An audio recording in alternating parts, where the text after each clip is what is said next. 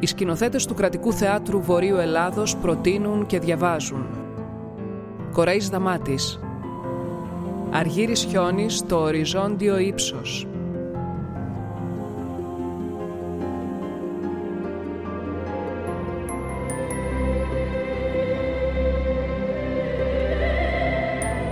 Καλύτερα να αποκτήσεις κάτι και ας το χάσεις, παρά να μην αποκτήσεις ποτέ τίποτα. Μια φορά και έναν καιρό, στη μέση ενός χωματόδρομου, τότε που υπήρχαν ακόμα χωματόδρομοι, ζούσε μια πέτρα. Μάνα πατέρα δεν γνώρισε και ούτε ήξερε πότε γεννήθηκε. Οι πέτρες, όπως ξέρετε, ζουν τόσα πολλά χρόνια που ξεχνούν την ηλικία τους. Πολλές από αυτές μάλιστα είναι τόσο αρχαίες όσο και η πέτρινη εποχή αν έχετε ακουστά. Μια πέτρα όμως, ακόμα και αν είναι τόσο αρχαία, μπορεί να είναι ασήμαντη. Ή για να το πω καλύτερα, όλες οι πέτρες είναι ασήμαντες. Εκτός από εκείνες που γεννήκανε αγάλματα ή ναοί, ή από εκείνες που τις λένε λίθους πολύτιμους και που τις κρύβουν μέσα σε κουτιά από σίδερο. Η δική μας πέτρα ήταν εντελώς ασήμαντη. Δεν άξιζε ούτε για να την κλωτσίσει κανείς. Μικρή και ασουλούποτη, δεν ήταν ούτε στρογγυλή, ούτε τετράγωνη, ούτε μακρόστενη. Το χρώμα της ξέφωρο γκρίζο την έκανε ακόμα πιο ασήμαντη γιατί ο δρόμος είχε το ίδιο χρώμα και με δυσκολία την ξεχώριζες. Η ασημαντότητά της αυτή είχε βέβαια και τα καλά της. Ένα από αυτά το είπαμε κιόλας. Κανείς δεν σκέφτηκε ποτέ να την κλωτσίσει. Ένα άλλο ήταν ότι κανείς ποτέ δεν σκέφτηκε με τη βαριά του να την κομματιάσει ή να τη μεταφέρει έξω από το δρόμο γιατί έτσι μικρή που ήτανε τόπο δεν έπιανε και ο δρόμος έμενε ελεύθερος. Ζούσε λοιπόν ειρηνικά την πέτρινη ζωή της που ήταν βέβαια λίγο μονότονη αλλά αυτό καθόλου δεν την ενοχλούσε γιατί αφού δεν ήξερε τι δεν είναι μονοτονία, δεν ήξερε ούτε τι είναι. Μια μέρα όμως έμαθε. Εκείνη τη σημαδιακή για τη ζωή της Πέτρας μέρα, ένα γόρι που ήθελε να σκοτώσει ένα σπουργίτη ή να σπάσει κάποιο γλόμπο και δεν έβρισκε άλλη πέτρα, τη μάζεψε από το δρόμο, την έβαλε στη σφεντόνα του και την τίναξε στον αέρα ψηλά και μακριά. Ευτυχώς, επειδή ήταν ατζαμής, δεν πέτυχε το στόχο του. Πέτυχε όμως, δίχως να το ξέρει, να αλλάξει τη ζωή της πέτρας.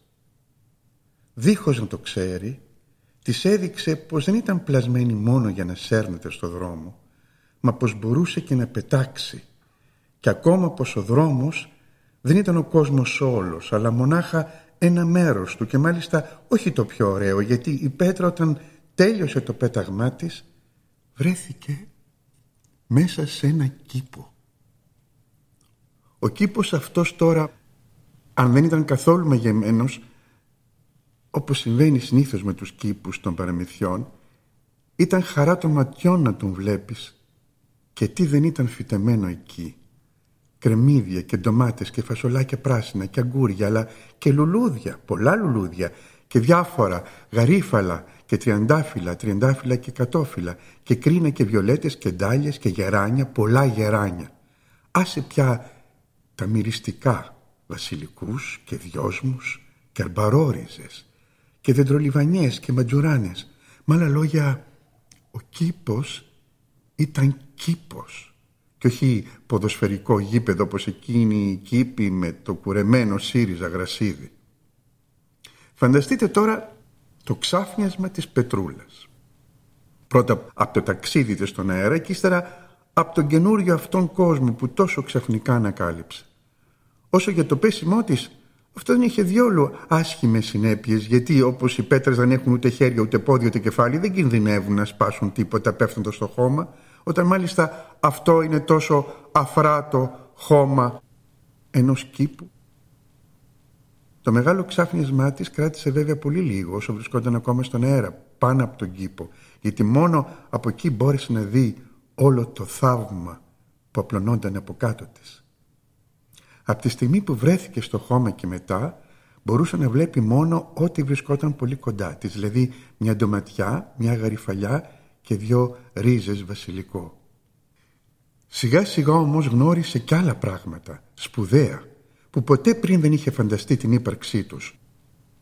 Γνώρισε τις μέλισσες και το ατέλειωτο παιχνίδι τους με τον ήλιο και τα λουλούδια, τα μακριά κοκκινοσκούλικα που βγάζαν πότε πότε το κεφάλι έξω από τις τρύπες τους για να δουν πώς πάνε τα πράγματα στο φως, τα μερμήγκια που σκαρφάλωναν πάνω της αγκομαχώντας, κουβαλώντας τεράστια ψίχουλα, κάτι περίεργα μηγιάνγκεκτα ζουζούνια που στο παραμικρό άγγιγμα μαζεύονταν και γίνονταν μικρά, σκληρά μπαλάκια.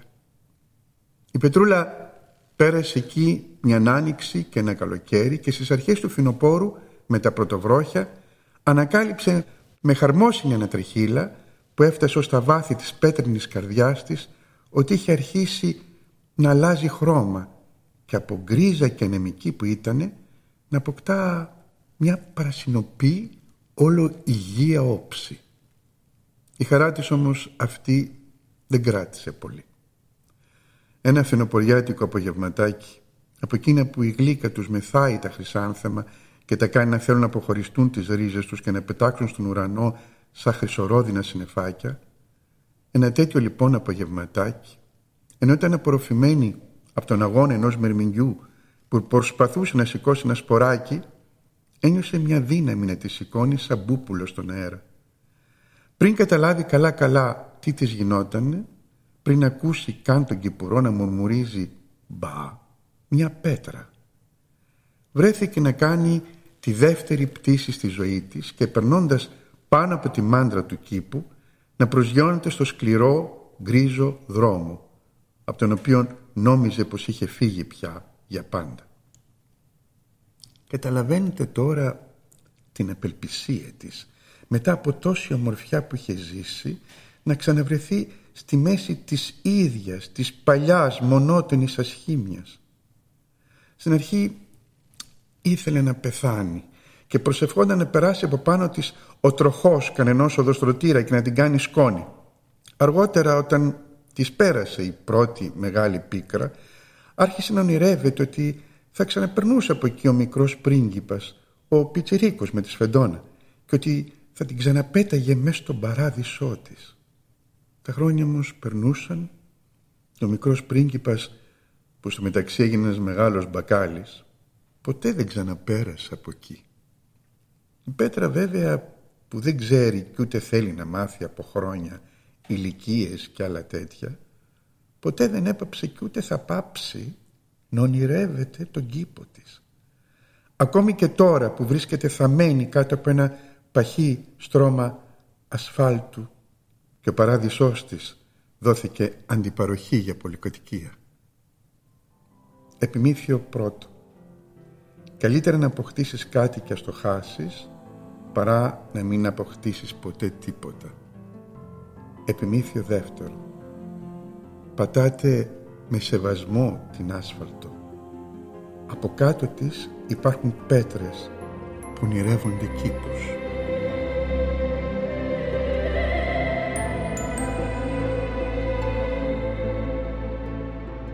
Όσο πιο κοντά στη γη βρίσκεσαι, τόσο πιο μακριά από τα στροπελέκια είσαι. Μια φορά και έναν καιρό, πλάι σε ένα πανύψηλο υπερήφανο κυπαρίσι, ζούσε μια ελάχιστη ταπεινή αγριάδα, που ζήλευε τον πόη του κυπαρισιού και ήθελε να το φτάσει. Γι' αυτό και τεντωνότανε αδιάκοπα στις μύτες του οριζόντη της, πασχίζοντας να σηκωθεί πιο πάνω από το χώμα. Μάται η προσπάθεια και αρκετά οδυνηρή, γιατί κάθε φορά που έκανε αυτή τη γυμναστική, για μέρες μετά την πόναγε ανυπόφορα η μέση της.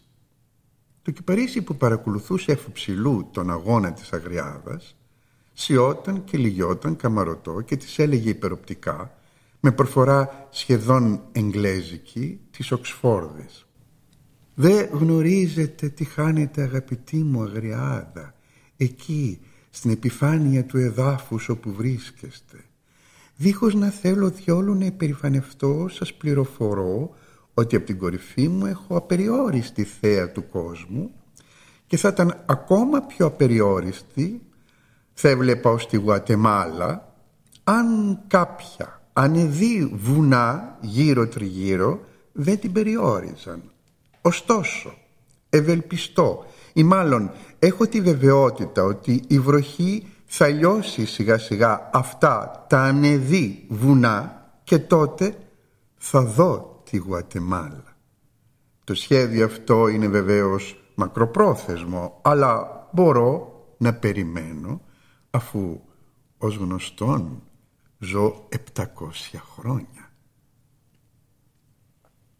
Η Αγριάδα, αν και δεν ήξερε ούτε που βρίσκεται αυτή η Γουατεμάλα, ούτε αν τα βουνά λιώνουν από τη βροχή, ούτε ακόμη αν είναι πολλά τα 700 χρόνια, ακούγοντας αυτά τα ανήκουστα λόγια, ένιωθε την καρδιά της να μαραζώνει και τις νύχτες που κοιμόταν έβλεπε πάντα το ίδιο όνειρο. Ψήλωνε λέει, ψήλωνε τόσο που ξεπερνούσε κατά πολύ στον πόη το κυπαρίσι. Ξεπερνούσε ακόμη και τα πιο ψηλά βουνά και έβλεπε από εκεί πάνω όχι μόνο τη Γουατεμάλα αλλά και το Ακαλακούμπα, χώρα ακόμα πιο μακρινή, ακόμα πιο ωραία, όπου οι άνθρωποι χόρευαν ένα γρήγορο χορό που τον λέγανε Ρούμπα.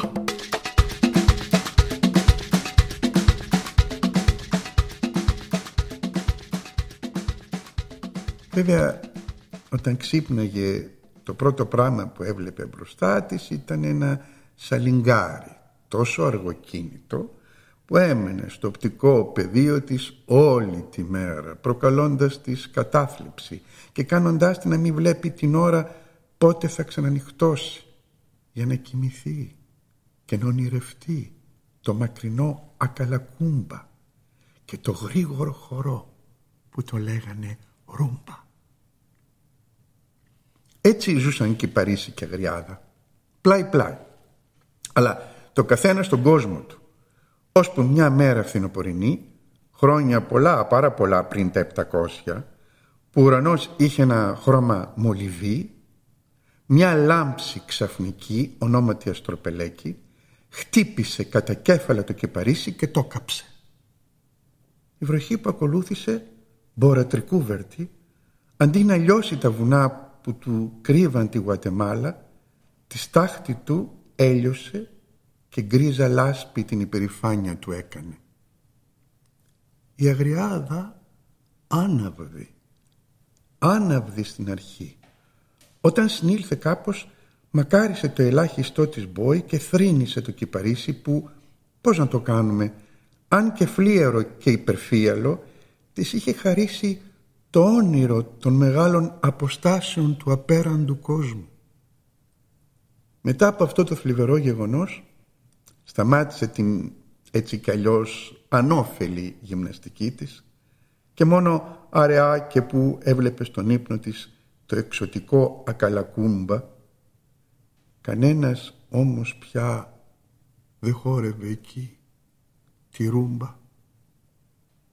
Ήταν βέβαια ακόμα νεαρά και στερή το πείρας που δεν γνώριζε καν τις φυσικές της ιδιότητες έτσι ένα νηξιάτικο πρωί παραξενεύτηκε πολύ νιώθοντας να τη φαγουρίζουν οι ρίζες της και ακόμα πιο πολύ παραξενεύτηκε σαν είδε δύο μέρες τρεις αργότερα λίγο πιο εκεί μέσα από το χώμα να προβάλλει ένα μικρό χλωροπράσινο βλαστάρι αγριάδας.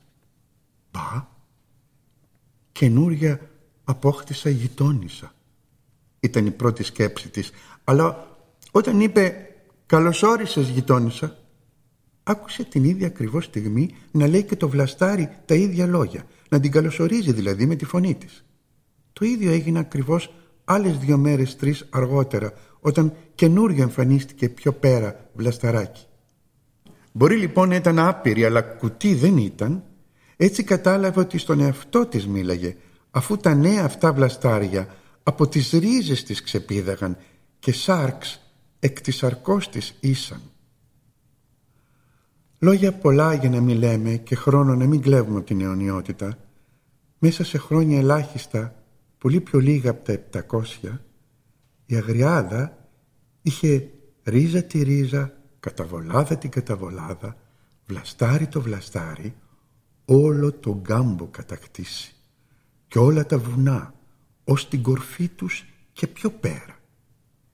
Και το πιο πέρα δεν μπορώ να πω, τα μάτια μου μονάχος στις βουνοκορφές την ακολούθησαν, πιο πέρα δεν άντεξαν.